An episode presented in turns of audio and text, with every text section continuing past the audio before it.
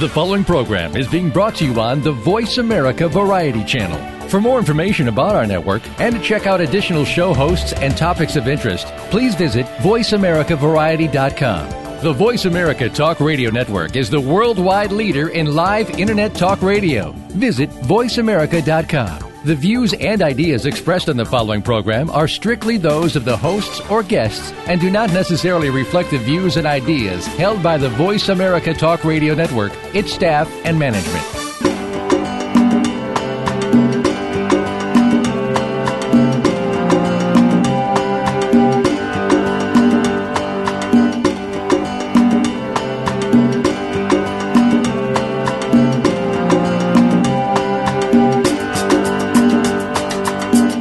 Save our wildlife, save the environment, save our world. It all starts with a little knowledge. Welcome to Our Wild World with Ellie Weiss. There is so much that's being done and can be done with help from specialists and marginalized community groups to you. We'll discuss the future of Africa, the wildlife, and the people, and show you how it affects the entire planet. Now, here is Ellie Weiss from the Wild Eyes Foundation. Good morning and welcome to Our Wild World. We've been talking a lot lately about the differences and conflicts between the human needs and the needs of our wildlife in various continents and countries around the world, from the U.S. and the wildlife conflicts we have here with our carnivores and wild neighbors to the conflicts and human needs in Africa. So today I'd like to bring on a very special guest. His name is Tobias Nyumba. I've known Tobias for about five years. I met him first at Space for Giants, a the Space for Giants Trust in Kenya, up in the Laikipia area, working with Max Graham, who has been on our program before, so be sure to tune in to that previous program. But today we have Tobias himself, and he's been working when he worked with Space for Giants. He's also worked with African Wildlife uh, Foundation, and he's Kenyan from Kenya uh, highly educated, and he's currently under Wild Eyes sponsorship and many other people sponsoring, uh, pursuing his PhD at Cambridge University in the UK. So at this time, I'd like to welcome Tobias, and he's going to tell us a little more about himself and what he's doing. And the topic today is human elephant wildlife conflict and what we can do about it and what we're doing in terms of today to reassess what didn't work in the past and find ways to make it work in the future. So, good morning, or actually, good evening, Tobias, and welcome to our wild world. Hello, Ellie. It's actually good evening here in Kenya. Very warm. Uh, as you mentioned, my name is Tobias Nyumba. Uh, I work in conservation with particular focus on the African elephants. Uh, my interest in working with elephants actually dates back to my days in the university at Egerton University in Kenya, where I was a conservation student. And uh, essentially, during our third year of study, we visited the world famous Masai Mara National Reserve, where I came face to face with the African elephant. And indeed, I was really mesmerized because this animal was so huge. It was exactly, to me at that time, the size of our school bus, which was very strange because I had never seen an animal that large. Uh, as a growing young man, we heard folk tales where we were told stories about clumsy elephant that couldn't outcompete a hare. But now, when I saw this animal, I, I, the reality dawned on me. And from then, I got interested in getting to know much more about the elephant and especially uh, its conservation and management concerns in the African context. And so, in the final year of my study, I joined Dr. Max Graham. By then, he was a PhD student from the University of Cambridge. And he was studying the interaction between humans and elephants and how they utilize resources and space in the Laikipia Plateau in northern Kenya. So, what you probably. And my responsibility I'm, then as a researcher. I'm sorry, sorry. go ahead. Go I interrupted. Go ahead. Thank you. So my responsibility then was to try and get as much information about human and elephant interactions in Laikipia as possible.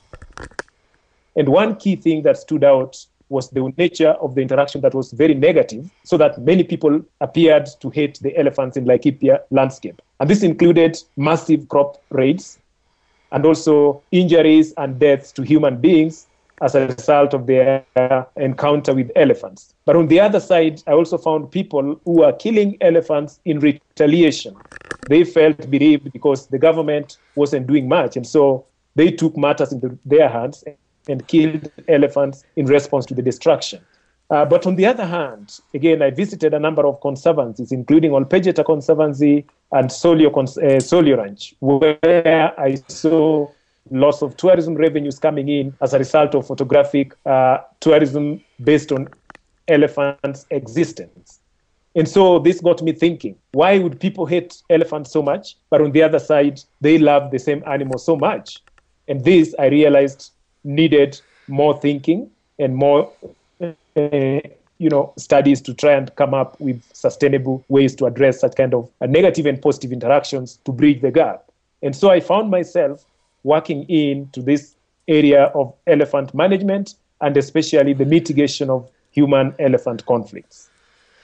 Well, this is this is fascinating. So you mentioned a love hate relationship between people and elephants. And what I really liked about what you said was human elephant interaction as opposed to the continuously and consistently used term human elephant conflict. When we use the word conflict, it immediately implies a negative response, where interaction implies there is a way to work something out for both to address both positive and negative. So what I didn't quite understand was you said the tourists love elephants. Of course, Western tourists come in to see Africa's amazing and unique wildlife. We need to understand that elephants only uh, persist and survive in the wild in Africa. It's the only place they are uh, today, and there are some in Asia, uh, a different species, and there are some in China, which is a whole another matter. Once again, an Asian elephant. But then you mentioned uh, the local people, Africans, who interact on a daily basis with elephants, both negatively and positively. So, what is the positive interaction of local Kenyans in the areas that you worked? Thank you, Ellie. Uh, the positive interactions are actually quite obscured, and you talk to many farmers, many local residents, and they will never be able to articulate this until we are able to help them identify them. And one such positive interaction, is, especially amongst the pastoralist communities, is the way elephants open up grazing areas for their livestock. And many of them have not really identified this as a positive way and a, a means by which elephants assist them to uh, sustain their livelihoods. At the same time, during drought, when elephants walk the, the, uh, on riverbeds, especially in areas like Samburu, they dig water from the sandbeds and drink out of that. And when they leave, the pastoralists take their livestock to the same same spots and are able to water their livestock. Now that's a very positive in, uh, way they interact. But on the other side, uh, farmers generally tend not to get to see any benefit from wildlife, except where they are members or participants in community conservancies or community ecotourism ventures. Now, this actually comes through revenues that accrue that they are able to uh, invest either in building schools or hospitals or sponsorships or scholarships to their children who perform well and they live in areas where elephants coexist with them. On the other hand, also, uh, some of the people who tend to benefit from the existence of elephants in their areas are those who have also embraced uh, conservation activities on their private property. And so a number of uh, wealthy locals who are able to own large pieces of land have been able to leave them open for wildlife to roam, and elephants have been able to occupy such spaces. And so when tourists come and take, uh, or rather engage in uh, tourism activities there, they are able to engage directly with the owners of this property without having government to come in and delay the revenue that gets to them. Ellie? So we're talking about low impact interaction and high impact interaction. And it sounds like the high impact interaction where elephants wreak damage, destroy co- crops, and kill people is is a negative benefit of having elephants there and a negative impact. But um, it, what from what I understand in what you're trying to do in creating this conservation network and working with local communities to assess their needs, which is what has to happen in conservation. We can't just go in and say, this is what you need to do without taking into consideration the needs of the people who are actually living side by side with uh, wildlife that can cause damage or death or um, interrupt livelihoods and economics. So you just stated that there is a huge economic benefit to having live elephants living with these communities, but that they didn't necessarily make that connection. That the elephants opened up a landscape so that the people could use that landscape for their needs. So, how, through your studies and through your management and monitoring of species, how do you help the communities um, engage and incorporate that mindset of the, let's say, six points removed sense of benefit versus the direct negative benefit? How do you go about helping people understand this ecological, environmental benefit of having live wildlife? What's that process? Uh, in order to have people appreciate uh, the positive ecological benefits from having elephants around them, we've actually, through the former uh, organization Space for Giants, we were able to initiate a series of community awareness and education activities. Some of these included uh, working with local leaders to initiate field days where we could demonstrate, we could have a video show, but also uh, provide booklets that are explaining a few of these in, in, uh, in diagrams. And so in each and every community, we would visit them and have people come in through a workshop uh, or a seminar in form of a seminar. And we take them through this process in a very simplified manner. And what we could see was that whenever we gave good examples, for example, where elephants have been able to clear uh, thickets and created grazing areas, we would see some nod of acknowledgement from the pastoralists but also where elephants have been able to uh, help out in terms of uh, opening space for, I mean, sorry, b- digging out water for pastoralists again. We've, we would also see even non-pastoralists acknowledging that they have been able to get water from those areas. So the key process here is basically engaging communities through a well-structured community awareness and education process. Uh, on the other side, in order to, for them to appreciate that the negative impacts might as well be, uh, you know, mitigated. We've also managed to work with farmers through capacity building and also trying to work with them to trial or experiment certain new technology or methods that are very cheap, they are simple and easily affordable. For example, use of chili fences, use of beehives, which the farmers can easily access, but also they can use the same approaches as a, an alternative livelihoods or economic activity, thereby taking away some of the pressure or some of the losses they suffer from elephants. In that way, therefore, we've been able to change their mind uh, to take the presence of elephants positively, but also to appreciate that when elephants live around them, it does not necessarily have to be uh, a hate relationship. They can coexist by engaging in certain livelihood activities that do not uh, compromise the presence of elephants in their surroundings. So you're able to communicate with the people, of course, because we speak a similar language, not not necessarily English, but we're able to communicate uh, mindset concepts and context and examples. But we can't do that with the elephants. We can't talk to the elephants and have a reasonable conversation to get elephants to go someplace else. So um, you use two words that are used a lot in conservation conflict management and mitigation. So these all these words are bandied about a lot, but what do they actually mean? What is mitigation and how do people accept that? And how do you help elephants understand where they where they're safe to go and where they're not safe to go? And do they respond to that? Uh, to, uh, first of all, I'll explain uh, conflict mitigation. And if, of course, you realize that I've deliberately avoided using the word conflict resolution because many a time we try to reduce the levels of damage incurred through human elephant interactions because for as, as long as people and elephants coexist, conflict or such negative interactions will always persist. So, what we try to do is to let farmers appreciate the fact that these conflicts will always persist, but that we can always reduce the amount of damage or mitigate the, the, the intensity and severity of damage they incur. And so, once that has happened, then we are able to engage with them on a, on a, on a similar platform of understanding that we are all working to reduce the levels of losses, but also encourage coexistence. Uh, at the same time, we all appreciate that we cannot really speak to the elephants because we cannot speak their language. But what we try to do is sometimes to try and, uh, you know, uh, mon- manage or model their behavior.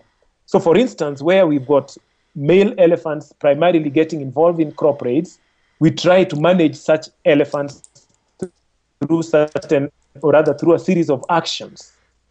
So, for instance, when a fence is constructed to demarcate cropland from conservation area, we try to patrol actively the fence line. In that way, we try to make sure that elephants tend to respect that fence. But also, in some cases, we know elephants use their tusks, for instance, to break fences. And so we try to cut short the tusks so that they do not have the hooking effect where they are able to hook on the wires and pull them back.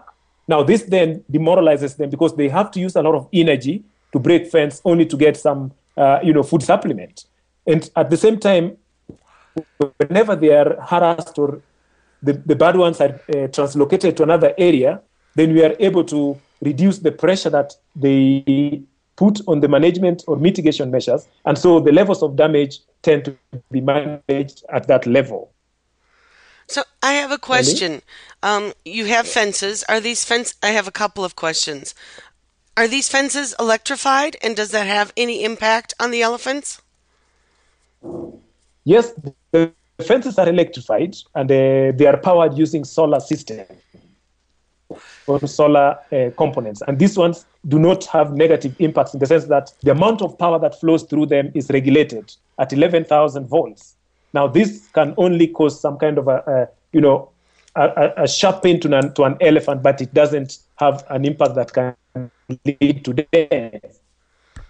So, um, this uh, just out of curiosity, do you find which which sex gender of the elephant do you find creates more problem? Is it the lone bulls because bulls studies show that they live and act and use the landscape very differently than the female matriarchs who carry the families. Which one resp- which one male or female is in general this maybe this isn't an answerable question but i'm just wondering because you studied them and worked with them for and interacted with elephants for so long do you find there are more problems with bull elephants or more problems with the matriarchs and their families again this is this is not very definitive, but in areas like Laikipia, we identified male bulls are the ones who are very persistent in crop raiding uh, because they tend to take risks, as opposed to females who tend to protect their young ones from exposure. But in some areas where we do not have active defense systems, uh, like I've seen in the Mara, females and the younger elephants tend to cooperate as well, and especially where the forest or refuges are much closer to cropland, but also there's no barrier or physical protection that the farmers tend to give. And so the females don't perceive any risks that make them tend to protect their young ones. But all, mostly males are the common ones that, in, that are involved. Well, thank you. This is a fascinating conversation. We're going to need to cut away for a short break, but stick with us. My guest is T- Tobias Nyumba. He's in Kenya as we speak, and um, he's uh, working back in the Masai Mara, and then we'll be continuing his studies at Cambridge University. So, this is Ellie Weiss in Our Wild World. Stick with us. We'll be right back.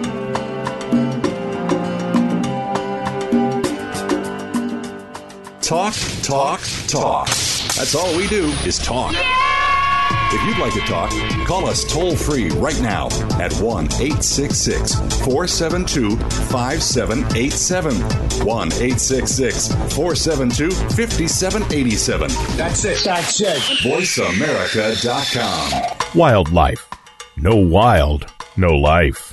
Big, scary, beautiful. Predators are in danger.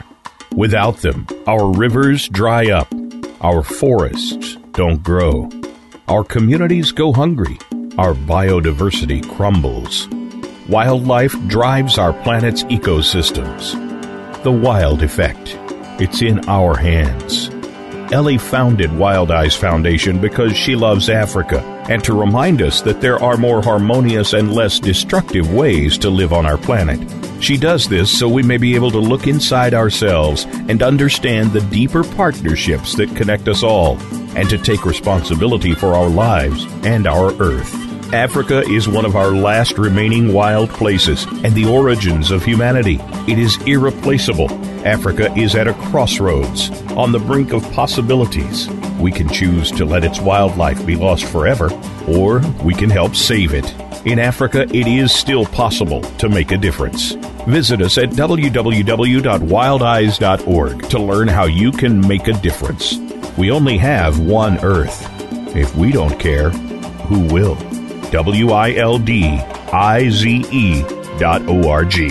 Have you become a member yet? Sign up now to become a member of Voice America. It's always free and easy. Plus, you get to take advantage of some great member benefits. Get unlimited access to millions of hours of on demand content across all of our channels. Keep track of your favorite episodes, shows, and hosts in your own customizable library. Find out what shows you might be interested in based on your favorites. Plus, you get insider access with our newsletter. Membership gives you more. Sign up at voiceamerica.com and click register at the top right. For 27 years, KidStar has empowered thousands of kids across the country. And now we have the opportunity to empower children around the world. KidStar is announcing a new radio show called Voyage Earth. Voyage Earth will empower kids from across the world. KidStar has created a Kickstarter campaign just for this new undertaking. By pledging to Kickstarter, you pledge for a future of empowered people to come. My name is Mark from the tech team on Voice America Kids Network. I want to thank you for being a backer of our Kickstarter Voyager. Kickstar, we empower kids. Get the news on our shows and other happenings by following us on Twitter. Find us at VoiceAmericaTRN or twitter.com forward slash VoiceAmericaTRN. Stimulating talk gets those synapses in the brain firing really fast. all the time. The number one internet talk station where your opinion counts. VoiceAmerica.com.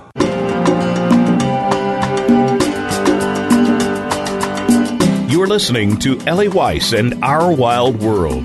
We want to hear from you. Call into the program at 1 866 472 5788. That's 1 866 472 5788. If you'd rather send us an email, please send it to wildeyes at wildeyes.org. That's W I L D I Z E at W I L D I Z E dot O R G.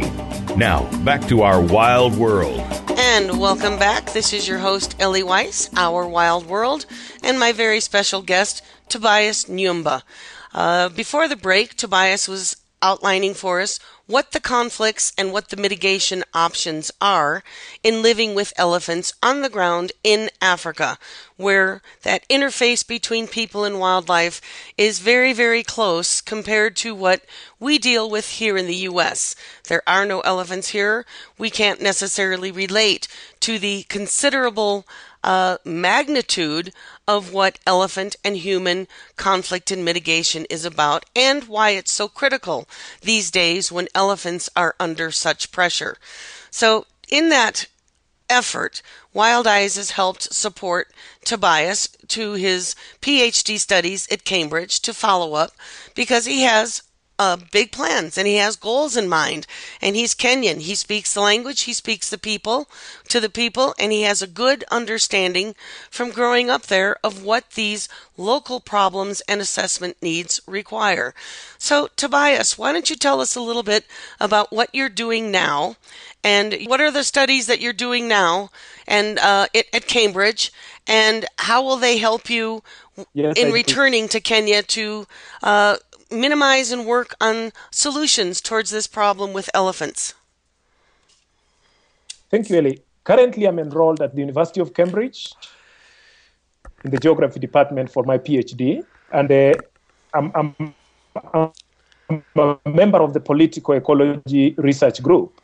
And what we do is to try and find, uh, you know, workable solutions towards uh, conservation challenges that that extend beyond just ecological aspects and also to include political aspects. And so my current work at Cambridge is focusing on human and elephant conflicts, uh, and in particular, looking at how such conflicts are impacting on human well-being, uh, but also having to focus on a very new thing that has, has been neglected for quite some time, and that is the indirect aspects of human-elephant conflicts. Now, most of the research on human elephant conflict has actually focused on the direct aspects such as crop raids, human deaths, human injuries, uh, elephant deaths, livestock deaths, and injuries. And so you've read most of the publications talk about uh, the amount of crop that is lost, the financial costs that are incurred, the number of people that have been killed by elephants, the number of livestock that have been injured or killed by elephants. But rarely do we hear people talk about the psychological impacts of such conflicts. Uh,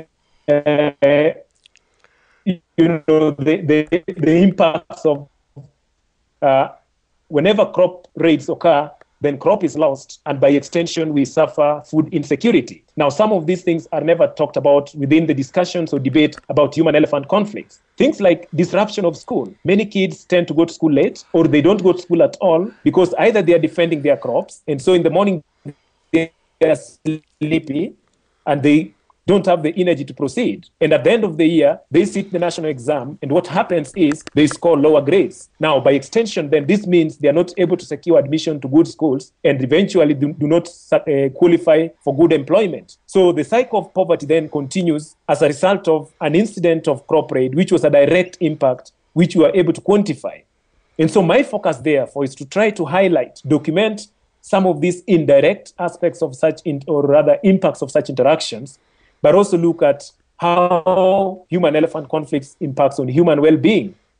Now, my attention then is drawn to the fact that uh, human well-being, or rather, attempts to understand human well-being is quite complex. And uh, most of the studies that have really focused on human well-being have been rather economical, and they have uh, attended mostly to the aspects of money and a bit of happiness. But now, thanks to a study or a research that has been done from the University of Bath in England, uh, a model that is really applicable to the African situation is called uh, the Well-being in Developing Countries Framework. And I find this quite useful because it offers a good opportunity. So, um, you're you're implementing a new model, and what we have always talked about, and we being conservationists who work directly with these human wildlife conflicts and mitigation and finding solutions toward coexistence to keep wildlife alive and keep people alive is that conservation really is about people. So your studies are focusing on the people aspect so that when you can provide well-being and security, social security, economic security, and food security for people, then they have a much more willingness, I'm, I call it mental wiggle room, to think about the needs of living with wildlife. So tell us a little bit more about this model that um, that you're working. Bring in the political aspects of how you'll you'll be working with this model to address the political policy and development side to get government and NGOs on board with this new model. Now, my study is going to use a human well-being in developing countries model, which has got three dimensions of human well-being that it considers. And this includes the social aspect, the subjective aspect, and the material aspect. Now, each of these components are affected uh, by the elef- human-elephant interactions differently. And so, like we mentioned, that conservation is about the people then if the social aspect or the social relationships that people have, either at household level, society level, national level, and even at global level, is then affected by human elephant conflicts, then chances are that people are not going to support conservation. Now, because previous study merely focused on the material or the actual direct damage. It meant that how people were affected in terms of their relationship has never been incorporated in the policy and practice of conflict mitigation. It is my hope, therefore, that if I'm able to identify what aspects of such relationships are impacted upon, then we will be able to mitigate such kind of impacts and people will start appreciating the presence of elephants. Uh, subjectively, of course, uh, whenever conflicts occur, generally it is considered that this, the society is affected, but in reality, it affects individuals at different scales. For instance, at a household level, when a woman or a, a mother in the household cannot be able to collect firewood because elephants are not allowing her to move into the forest, then her responsibility or satisfaction as a household, as a housewife or a mother is impeded. And that means, therefore, she will always not be a, a well rounded human being who then feels that the presence of elephants is making her a lesser housewife. But at the same time, children, for instance, going to school, at individual level, each one of them would want to achieve their goals. And if such goals, for instance, scoring better grades in school is affected by conflict, then they are not able to eventually grow up as people who appreciate conservation and who are able to participate effectively. Uh, materially, then we also consider this in the sense that when people lose crops or are not able to earn a living because of conflicts, then what that means, therefore, is that they are not going to be able to satisfy their material needs. And so, this model, therefore, will be able to identify individual needs and societal needs and then be able to rank them to see which one actually is the most important to the society, to the individual, and at household level. So that mitigation measures then will be targeting those components that are affected by conflict as opposed to just building fences to address conflict wholesomely without focusing at who then is impacted upon and how are they impacted upon. So basically, this model that you're working on sort of turns everything on its head, upside down, in the sense that you're looking at ways to help people understand not only to address the impacts, but to address it in a positive way. So, how does this link to policy development and working with governments and NGOs to pull it together?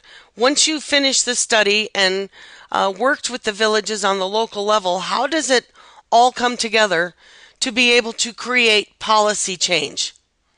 Thank you. Eventually, Ellie, when we are able to identify those specific components that are impacted upon by the conflicts, then it means that we are able to influence uh, development agencies, government agencies, and the NGOs working either in development, in education provision, health provision, and water provision to specifically put in place measures to help individuals obtain such components without necessarily coming closer or into areas where elephants are. So, for instance, if we are able to identify that uh, women are greatly affected because they do not have proper access or good access to water because elephants stand between them and the rivers, then we need to engage the water ministry or water sector to have boreholes and other, you know, uh, water sources or resources made accessible to the women within their localities. At the same time, the Wildlife Authority, for instance, Kenya Wildlife Service, then will be able to channel their resources to address those specific needs of the society that they consider important, as opposed to what the Kenya Wildlife Service consider important within the elephant conservation framework. And then that means, therefore, that the community and the conservation organizations and the government will be able to come together to address needs that then will make the society support conservation because their core needs or their well being aspects are being addressed by the relevant authorities. And this becomes a collaborative effort as opposed to what we have today, where the government or the wildlife authority then makes decisions on how best to manage uh, conflict and goes to the ground and address conflicts in a way that has never been sustainable. And so what we've seen is persistent conflicts in the same areas every year and every season. Ellie? So today, I'm here. So today, with this new model of pulling together the the human resource from the government level to the local level to the uh, in between mediator, which would be the conservationist, you creating these models. How difficult is it to move policy forward, especially in these times where elephants are in crisis due to the I-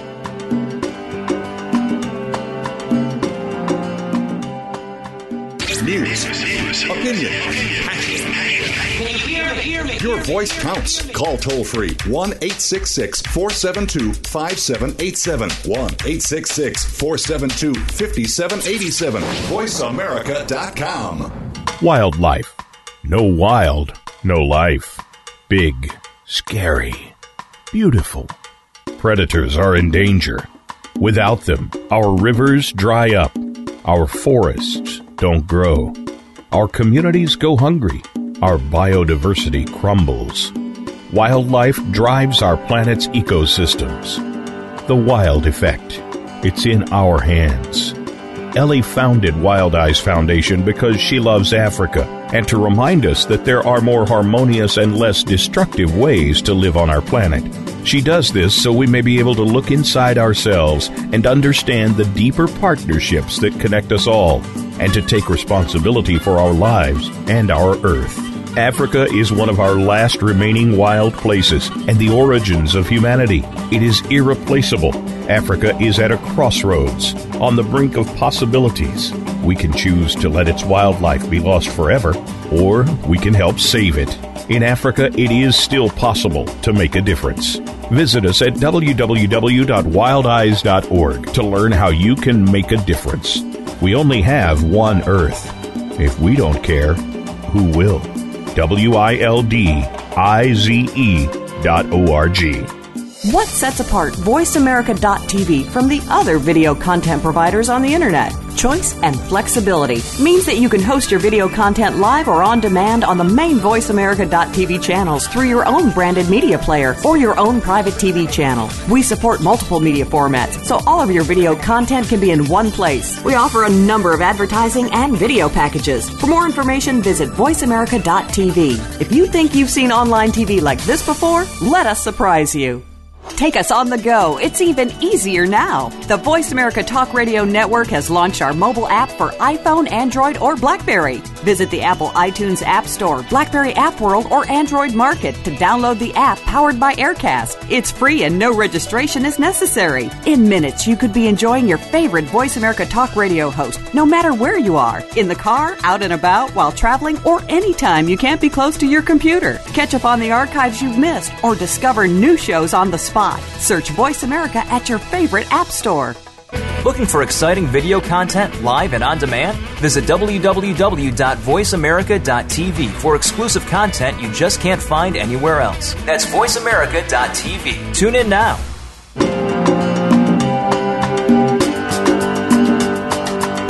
You're listening to Ellie Weiss and Our Wild World. We want to hear from you. Call into the program at 1 866 472 5788. That's 1 866 472 5788. If you'd rather send us an email, please send it to wildeyes at wildeyes.org. That's W I L D I Z E at W I L D I Z E dot O R G.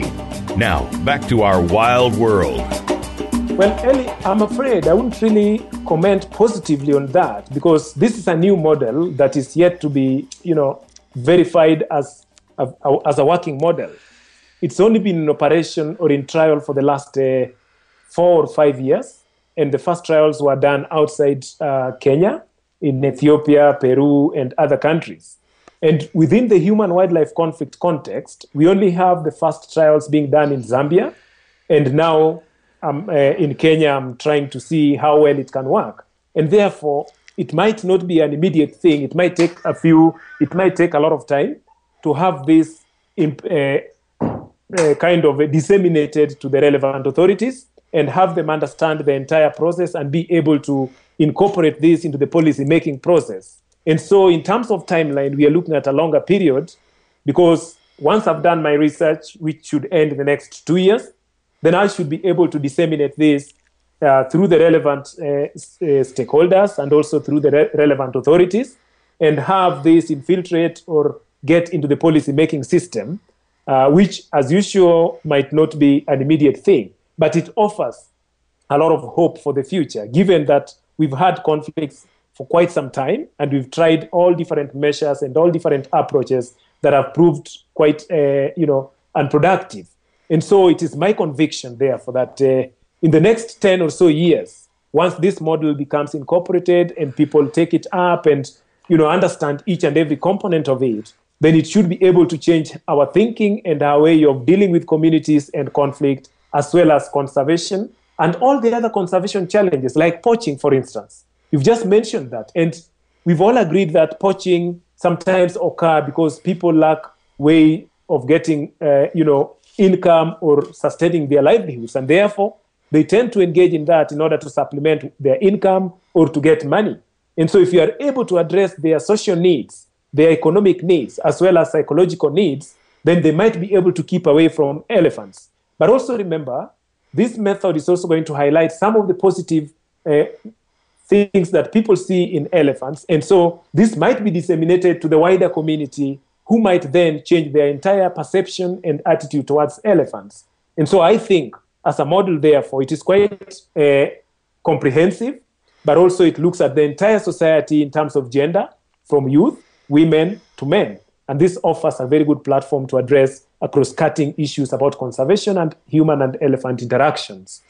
Well, this is very, very exciting because it is finally, at last, incorporating a, a much wider scope of the needs of both elephant and, and, and people. So, but you mentioned maybe five, ten years. So I do want our audience to understand that during this gap, while this model is working on being implemented, there are many other uh, uh, uh, reasons and programs and processes that are being put into place now while elephants are in crisis. So, Tobias, do you think we have or do you think elephants have 10 years to um, to wait? To, do you think it will be possible that we'll still have elephants in 10 years to turn this thing around? In Kenya, for instance, elephants have got a bleak future. And this is something that has been demonstrated, especially because of the current rates of poaching that is going on in the country. Uh, but at the same time, the human population and the pressure it puts on the conservation areas is more urgent at the moment because conflicts basically arise wherever the needs of humans and the needs of wildlife, and especially elephants, overlap. And this overlap is caused by the current uh, growth in human population, conversion of land to agriculture, clearing of the elephant habitat, and construction of other infrastructure like roads, urban areas, and housing. And so, if in the, mean, in, in the meantime, as, I, as we still work on this model, then, uh, what we are trying to do is to encourage the government and other stakeholders to try and address some of these uh, causative factors so that as much as we cannot talk about halting population growth, what you can look at is how to manage these settlements, try to encourage people to settle or to have their farms away from these wildlife areas.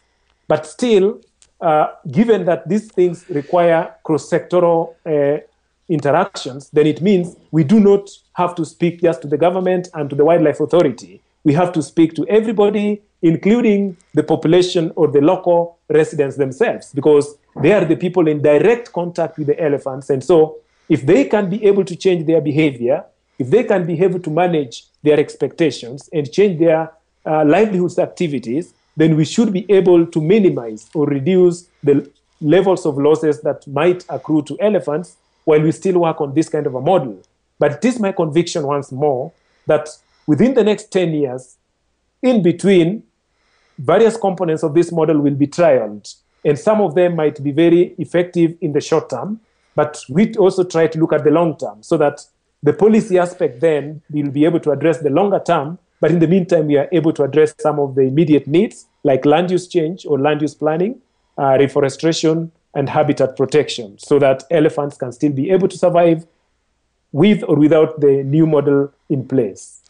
So, in this gap period that you're just talking about, implementing parts of this model, do you find it's working? Do you find that you're able it's it's a big concept and I know a lot of the local people are either uneducated or in early, you know, primary or secondary school. So children are critically important to this piece of this puzzle. Do you find in the meantime those adults, women and men are able to incorporate this sense of urgency of time until we can find solutions? Uh, in terms of the local people being in the uh, agreement or rather participating in the management of elephants within the gap period as we still work on this model, well, the reality on the ground is that many people really appreciate the existence of elephants on their property or within their localities. But the biggest challenge to them is just how this, how the benefit then can be accrued to them. And so, what we've seen, especially in the Mara area, is a many community members have come together to form group ranches, and then they have constructed uh, as well as having campsites within their property to encourage locals and foreigners to camp, and then they are able to get direct revenue. Now, this is a model or this is an approach that works very well for them, especially because they are not able to cultivate the same pieces of land. However, in areas where farmers exist, for instance, where I used to work before in Laikipia, it is not entirely easy. And therefore, what the government and the stakeholders have done is to try and create hard boundaries or fences between farmers and, uh, and, and, and the wildlife. And then they have incorporated the locals in the management of those fences in a manner that has made them own and accept that the fences actually belong to them.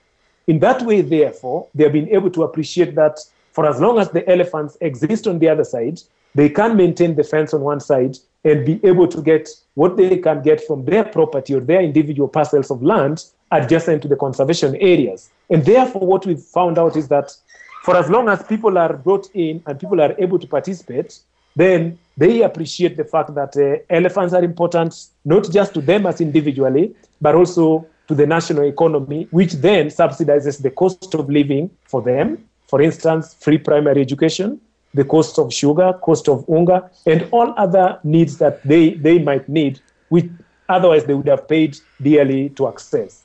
That is a huge shift from, let's say, five, ten years ago, where it was just conflict, conflict, conflict, and retaliatory killings, whether it be lions or elephants. So this is a this is an incredible and important shift forward. So I'd say this model that you're working on and have been working on for the past several years, not only through your education at uh, Cambridge, but also working with AWF and Space for Giants, it's had a huge impact. So it's a very positive note. So do you feel being on the ground in the Mara that there is time and that elephants will survive this because the local people are on board? And with local people being on board, it will be able to shift government policy. For as long as the local people are on board, and again, as you know, this just emphasizes the fact that uh, we are conserving wildlife for the people, and therefore their participation in the conservation process then gives a lot of hope, not just present but also to the future of wildlife in Kenya. So, what the government then has done and still needs to do is to find better ways of incorporating the participation of the local communities in conservation projects. And this, of course, the government has done well in terms of, of you know, having local conservation groups being supported, being funded, being trained, and also they have a number of exchange visits to other areas where different conservation models have been implemented. And so the future for elephants in Kenya is not entirely bleak, especially if you consider the participation of locals. And therefore, what we've seen in other areas like Mara is where people have been able to report cases of poaching or suspected people whom they think might engage in poaching to the wildlife and uh, you know other uh, security agencies. This kind of approach then means that the people get empowered and they own wildlife and they feel responsible for the protection of wildlife, not just for the benefit of the state, but also for their own benefit. That's a very big difference from what's been going on. And I'd say the one of the most important words that you used was ownership, where previously the government owned the wildlife, no matter whose private land it was on, even if it was a community conservancy. So your mention of the ownership of the fences makes them stakeholders, yes? Yes.